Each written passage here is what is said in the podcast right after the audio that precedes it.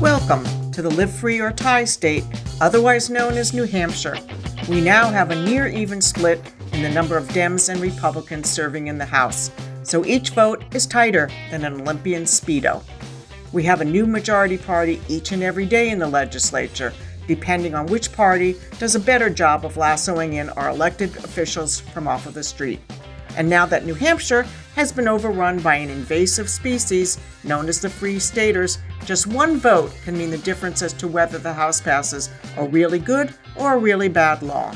The Free Staters in the House are working overtime to limit the role of government and maximizing personal freedom, and they have done a really good job of disrupting cherished institutions in our state. New Hampshire's public school systems are under siege. Nursing homes are being defunded, and businesses in New Hampshire are unable to find workers in large part because we are short over 60,000 affordable housing units. No issue is off limits, no legitimate argument will be dismissed.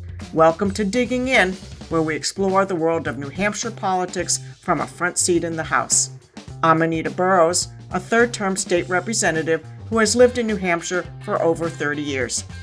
After the election in 2018, I was angry and confused, but instead of shouting into the void, I dug in and decided to run for office with no political experience, a decision fortified by a rather large margarita.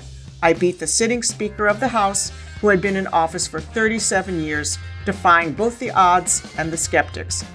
Every other week, we'll explore all things New Hampshire politics with the people who are influencing and changing the Granite State and who will impact the way we live. If you're committed to the state we call home and want to better understand the process, roll up your sleeves with me and dig in. Subscribe wherever you get your podcasts.